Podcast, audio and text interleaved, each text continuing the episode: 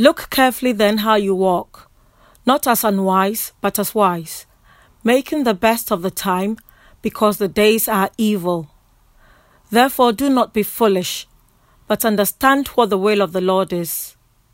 And do not get drunk with wine, for that is debauchery, but be filled with the Spirit, addressing one another in psalms and hymns and spiritual songs, singing and making melody to the Lord with your heart, giving thanks always and for everything to God the Father in the name of our Lord Jesus Christ, submitting to one another out of reverence for Christ. Wives, submit to your own husbands as to the Lord. For the husband is the head of the wife, even as Christ is the head of the church, his body, and is himself its Saviour. Now, as the church submits to Christ, so also wives should submit in everything to their husbands. Husbands, love your wives as Christ loved the church and gave himself up for her, that he might sanctify her, having cleansed her by the washing of water with the word, so that he might present the church to himself in splendor, without spot or wrinkle or any such thing that she might be holy and without blemish. In the same way, husbands should love their wives as their own bodies. He who loves his wife loves himself. For no one ever hated his own flesh, but nourishes and cherishes it, just as Christ does the church, because we are members of his body. Therefore, a man shall leave his father and mother and hold fast to his wife, and the two shall become one flesh. This mystery is profound, and I am saying that it refers to Christ and the church. However, let each one of you love his wife as himself, and let the wife see that she respects her husband. Children, obey your parents in the Lord, for this is right. Honor your father and mother this is the first commandment with a promise that it may go well with you and that you may live long in the land.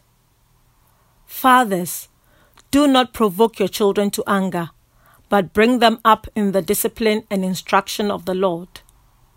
Slaves, obey your earthly masters with fear and trembling, with a sincere heart as you would Christ, not by the way of eye service or people pleasers but as slaves of Christ, doing the will of God from the heart, rendering service with a good will as to the Lord and not to man, knowing that whatever good anyone does, this he will receive back from the Lord, whether he is a slave or free. Masters, do the same to them, and stop threatening, knowing that he who is both their master and yours is in heaven and that there is no partiality in him. This is the word of the Lord. Amen. Well, it's great to be with you. And uh, as you can see, we're looking today at the subject of spirituality and submission. That's what I'm calling this message spirituality and submission from the second half of Ephesians chapter 5 and the start of chapter 6. And in, this letter is kind of pretty easy to summarize. That is a whole letter, right? The first three chapters are all about things that God has already done the blessings we have in Christ, chapter 1, God's grace and reconciliation through the cross, chapter 2, and Paul's prayer for the church and his love, uh, in, and, and God's love in chapter 3. And then the last three chapters are all about how we respond to what God has already done.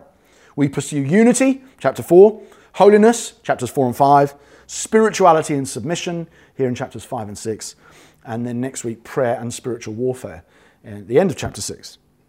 And in fact, the whole of today's section on spirituality and submission is summarized really in just one sentence, which in Greek and in English, in the translation I read, runs through from verse 18 to 21. In that one sentence, it's a kind of big, heavy sentence, but Paul gives us one thing we mustn't do, one thing we must do, and four ways we can do it. Right? That's the, the structure of the sentence. Is don't do this, do that instead, and here's four ways of doing it. Right? There's one thing we mustn't do. He says, and don't get drunk with wine, for that's debauchery. In other words, that leads to all kinds of sleeping around and nonsense. You mustn't do that. That's how the pagans, Paul would say, seek joy. But you're not supposed to do that. You don't seek joy that way. You seek joy by being filled with the Spirit. Right? We've seen last week that a lot of what Paul's doing in this bit of the letter is to contrast the Christian life with the, the ordinary ways of the pagans in Paul's culture and the Ephesians culture. He said, don't, don't be like that. You don't pursue joy by just getting drunk and sleeping around. That's, that's not honoring to God, and ultimately it doesn't give you happiness anyway. You seek joy by being filled with the Spirit.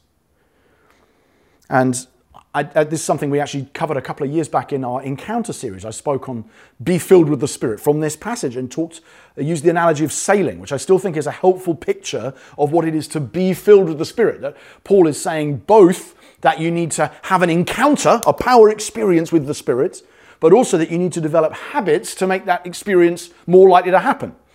And that the same is true in sailing, actually, that basically when you catch the wind, that is a power encounter with something bigger and more powerful than you. But it's also something that you only get to do if you've developed and cultivated good habits of how to catch the wind and how to understand where it's coming from and how to use the sails to harness its power. And I think Paul's doing the exact same thing in this passage. Don't get drunk, and, drunk with wine, be filled with the Spirit instead. And in order to cultivate habits that will cause you to be filled with the Spirit and make the most of His filling and His power at work in your life, here's four things you should do. Here's four habits that you need to develop and cultivate to make best use of the mighty, glorious, joy bringing power of the Holy Spirit in your life. And so we, we are called both to look for that experience and pray for it and seek and call out to God for the experience of His filling in our lives, but also to develop the kind of habits that make that a regular part of our daily experience. And Paul mentions four in particular. Right? Don't get drunk with wine, be filled with the Spirit, and here's four things you can do that will make that a lot easier addressing one another in psalms, hymns, and spiritual songs, singing and making melody to the Lord with your heart that bit with your heart, I've noticed, is freshly important in the age of masks, isn't it? Right? When you sing and make melody to the Lord, you may have to do that in your heart because you're physically not even allowed to do it verbally out loud. I just thought that was quite interesting that we're seeing the power of the difference really between addressing each other and singing to the Lord in your heart. That there is a difference, and those two statements are both, Paul is saying, important ways of developing joy and being filled with the Spirit. Thirdly, giving thanks always and for everything to God the Father in the name of our Lord Jesus Christ. And fourthly, submitting to one another out of reverence for Christ. So, got the structure, the whole sentence, right? That this is really where Paul is going for this whole passage, including everything he says about masters and slaves and children and parents and husbands and wives. What he's really saying is, don't get drunk with wine, but be filled with the Spirit, and that these four habits will lead you there, right? Addressing each other with psalms and hymns and spiritual songs, singing and making melody with your heart, giving thanks for everything, and submitting to one another because you are reverent towards Christ. Now, of those four habits, I'm struck by the fact that three of them sound like they bring joy. Right? Singing, making melody, and thanking all sound, yeah, that's what I'd expect. When I'm filled with the Spirit, I put out my hands to God and say, Lord, fill me with your Spirit. I would expect it to result in and be generated by singing, making melody, and giving thanks. I can totally see the connection there. But for the next 20 verses, Paul focuses on the other one, which is submitting to one another out of reverence for Christ. And that one, I must admit, that takes me longer to work out.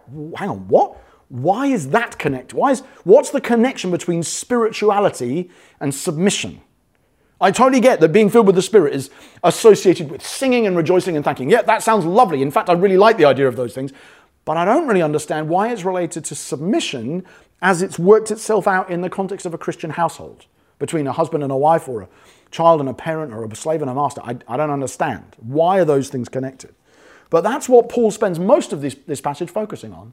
And so that's what we're going to do. We're going to focus primarily on the connection between submission and spirituality. And in order to do that, we have to hit two questions head on.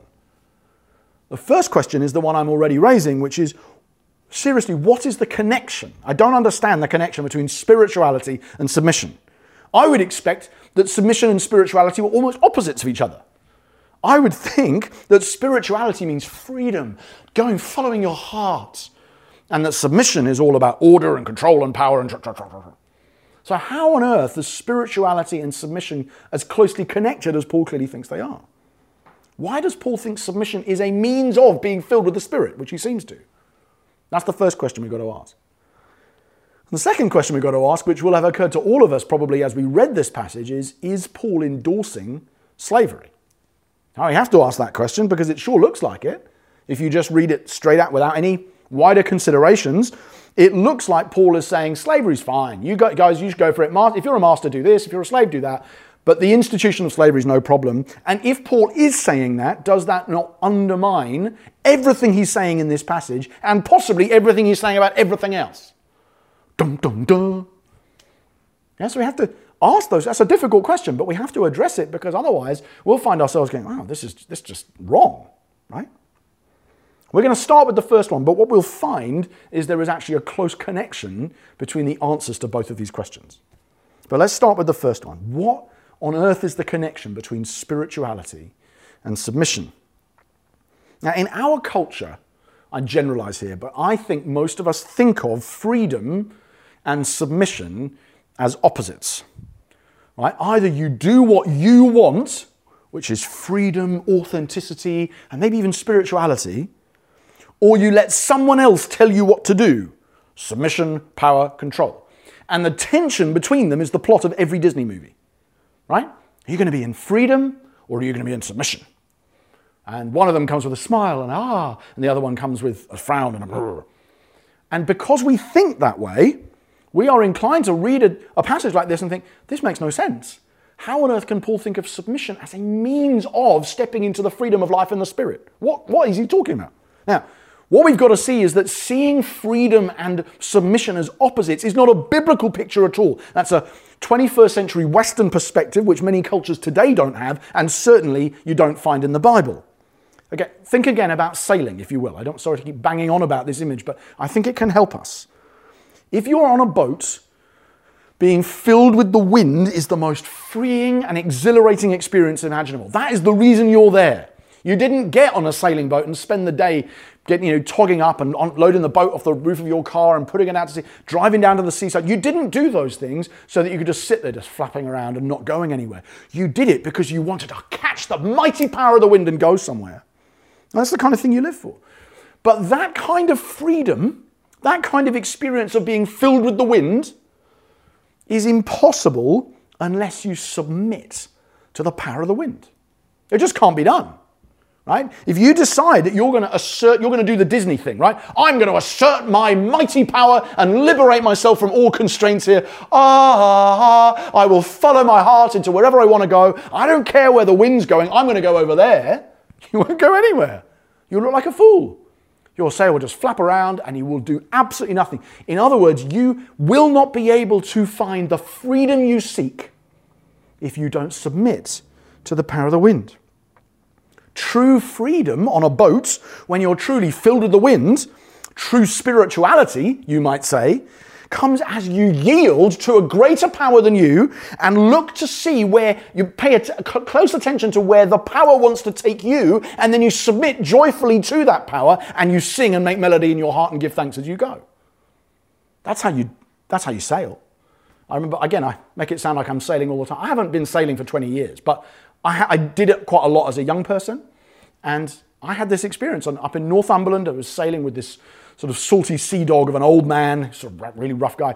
And uh, we were sailing at just this incredible speed, cannoning across the lake on a Drascombe. And I was, which is a kind of seven seater boat kind of thing. And we're just flying across at this incredible speed. This is the most amazing thing. But I remember at one point, I was like, why do we keep going on the same route? Why, why are we going back over there? And I remember saying to this salty sea dog who was in charge, like, why do we keep going over there? Shouting over the wind at the speed. And he said, because it's the only way we can go. And he put an expletive in there, which I won't quote, but he was, I mean, it's the only way we can go. As in, I've learnt over my many years of this that if you are going to have the exhilarating, freeing, liberating, powerful experience that we're all here for, you have to learn to submit to where the wind wants to take you. You can't just try and impose yourself on it. And in a sailing boat, submission and freedom effectively are the same thing. Because it's only by submitting yourself that you can access the power that takes you where you really want to go. And it's exactly the same in the Christian life. True spirituality comes as you yield to the greater power of the Lord. and you become attentive to where His Spirit wants to take you, and you trust that where He wants to take you is actually good for you, and as you go, you pay close attention to what He's doing and you sing and make melody in your heart and give thanks as you go. That's the connection between spirituality and submission. True spirituality is impossible without submitting to the Lord's every move. And one of the ways in which we learn how to do that, Paul says, not the only way, but a very important way, one of the ways you learn how to submit to the Lord is by learning how to submit to one another, particularly in the context of a Christian household. And we've got to remember, in the ancient world, households often included not just husbands, wives, fathers, and mothers and children, but also slaves, which is the context here of why Paul deals with these six groups of people.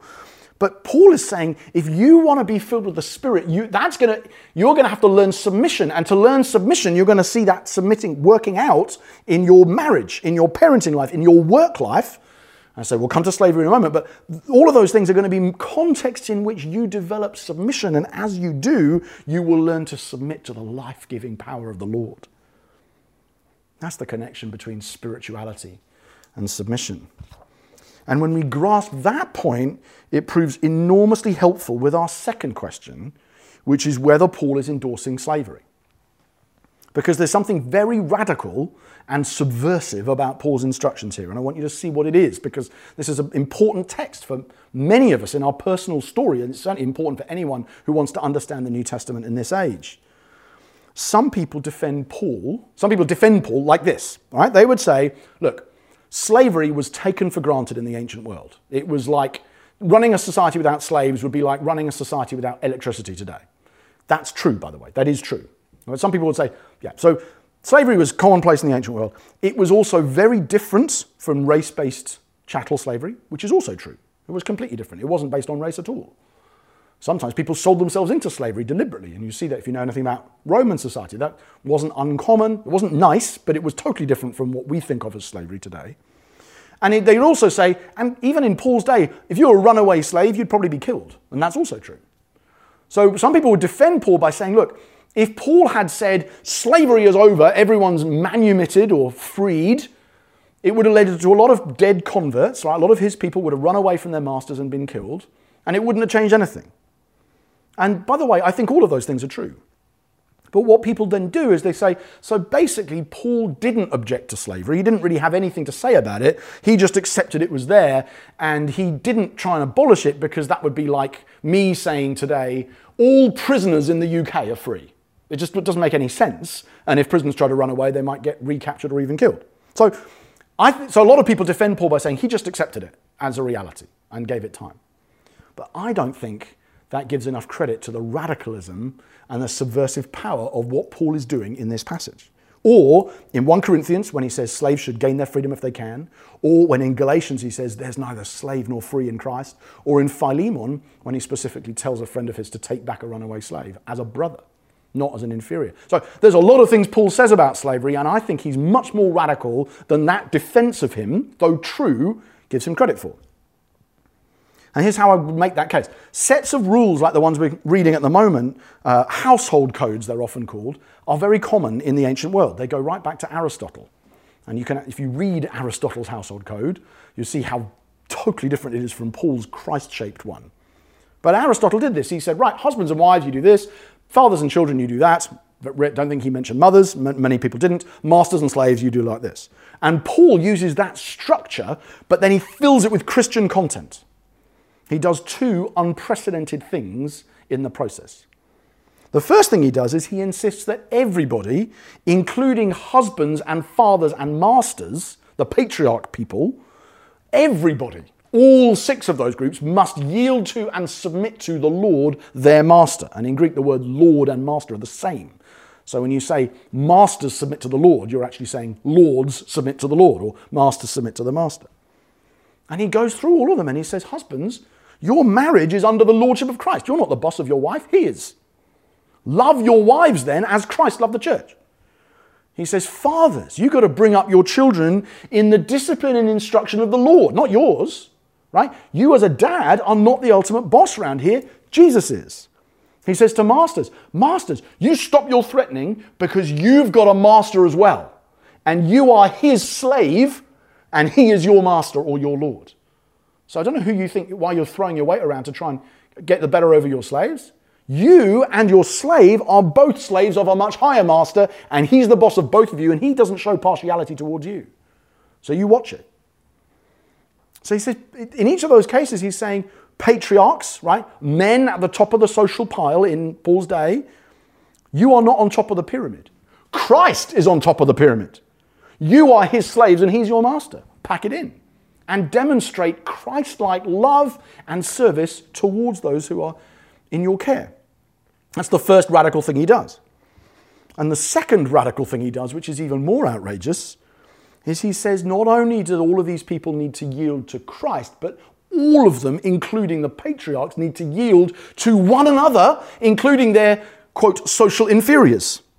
You are, verse five, chapter 5, verse 21, submitting to one another out of reverence for Christ. It's not just that you're submitted to Jesus, it's that you're submitted to one another because of your submission to Jesus. Not just the wives, the children, and the slaves submit, everybody submits, including you. Husbands, love your wives as Christ loved the church and gave himself up for her. You don't get husbands to command your wife so she can serve you.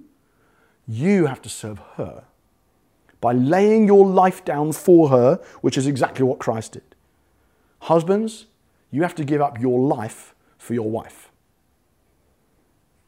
Slaves, obey your earthly masters, serving with a good will as to the Lord and not to man. And so far, every ancient person is going, hmm, yes. And all modern people are going, what? Why is he saying that? And then he says in verse 9, chapter 6, verse 9, masters, do the same to them. That is one of the most radical sentences Paul ever wrote. Slaves, you need to submit to your masters as if you were working for Jesus. And masters, you have to do the exact same thing to your slaves. You have to submit to them. You have to serve them as you submit to Christ. You need to serve your slaves. You need to follow in the footsteps of the foot washing Saviour. So, no, I do not think that Paul, who was the first to say that in Christ there's neither slave nor free, I don't think Paul was endorsing slavery. I think Paul accepted to a degree that this is a reality of the system of his world. In fact, it wouldn't have made any sense not to do that. And all of the reasons I've mentioned already, they are true.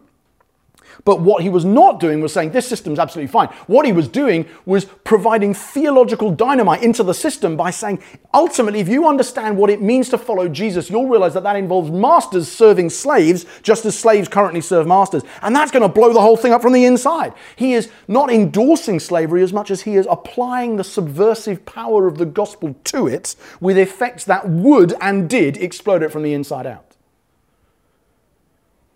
And so there is a powerful reason to see a connection between spirituality and submission, and there's a powerful reason to see that Paul was not in this context endorsing slavery as much as he was actually providing theological explosive that would destroy it from within over the course of the next few centuries. But we mustn't miss what Paul's main point was. I think that's an important detour to make. But ultimately, that's not Paul's main point here. Paul's main point is that we are to be filled with the Spirit rather than being drunk, filled with wine, and that that happens in part through Christ shaped submission to other people in households, workplaces, relationships, churches, and so on. It starts in households. That's where, as children, we learn to submit, isn't it? We learn to submit to the instructions or needs or preferences of other family members. And that, as we learn submission at a young age in a family, that the focus of our submission gradually gets transferred from our parent or even our siblings to the Lord. And it's like you know, being, a, being a child, learning submission at home is like practicing scales if you're playing the piano. Just like learning over and over again. This is how I develop the skill that one day is going to enable me to, to go sailing in the wind of the Spirit. So when my son explodes at me because he's annoyed that he, he wants to play football but his sister wants to go to the zoo, and he's very angry he can't do what he wants, he is learning submission, isn't he? He's learning to defer to or yield to another family member and that life lesson is crucial for him because one day that deference and that yielding is going to need to happen to the Holy Spirit because of the gift of the Lord rather than to a family member. So it's a lesson that always happens in households, not just as a child, but it carries on being learnt in households as we grow up. If I'm sharing a flat and I have to do the washing up again because my flatmate hasn't done it, I am serving him or her in such a way as to develop that posture of submission and yieldedness and deference to another person so that ultimately I'm developing a skill that's going to help me submit to the Lord. We learn it in the workplace. If we have a bad boss, we have to learn what slaves in the ancient world had to cope with, which is that our work is ultimately not for them but for the Lord. If, on the other hand, you're a boss, you're a master in, in a sense, in a modern sense, and you manage people, you have to learn what masters did in the ancient world, which is that leadership is ultimately patterned on the foot washing savior. And that means the leader, if they are Christian, is going to spend more time washing up cups and possibly washing up toilets than the average employee does, not less. Because that's what leadership looks like when you follow Jesus. Well, learn it in marriage yielding to my husband as the church does to Christ, or yielding to my wife, laying my life down for her as Christ does for the church, so that she might be holy and blameless, which is her true destiny. And in all of those contexts, submitting to others develops a posture and a heart habit of submission to Christ, which ultimately is what being filled with the Spirit is all about. So, what happens is you are working things out in your marriage or your workplace or your relationship with your parents is you are developing, and it's hard, it's painful, but you are developing submission habits that are going to help you and do already are helping you submit to the mighty power of the Holy Spirit and where He wants to take you in life. And it's interesting that of, four, of Paul's four ways of being filled with the Spirit, COVID has made the first one, singing to one another out loud, impossible for now. But it's also made the last one, submission to people in your household, much more prominent because we've spent much more time with our households in the last year than we normally do. Most of us, I expect, enjoy singing a lot more than we enjoy submitting to the people in our household. Improvising is much more fun than playing scales. Studying sailing theory is much less enjoyable than being out on the open ocean with the wind full of sail, sail full of wind rather. But Paul knows that true spirituality requires submission. And so he teaches us how to pursue it in the context of the households and the workplaces in which we find ourselves. Be filled with the Spirit, brothers and sisters, submitting to one another out of reverence for Christ. Let's pray. Father, I ask for your help for all of my brothers and sisters listening to this message. Lord, none of us find this easy. We may sometimes find it easy to be thankful or to sing, but there are few of us, if probably none of us, who find it easy to yield our preferences to those in our homes and our workplaces as a means of being trained to yield to your spirit. Lord, we need your help. We pray that you would fill us with your spirit precisely so that we can submit to one another, so that we might be more submitted to your spirit, and then you'd fill us again. Lord, we pray for the power of being filled by your divine life and enthusiasm and joy on the open sea. But we pray that you'd also give us the skills and the habits we need to make best use of that great power as you blow into our lives. And we pray these things in Jesus' name. Amen.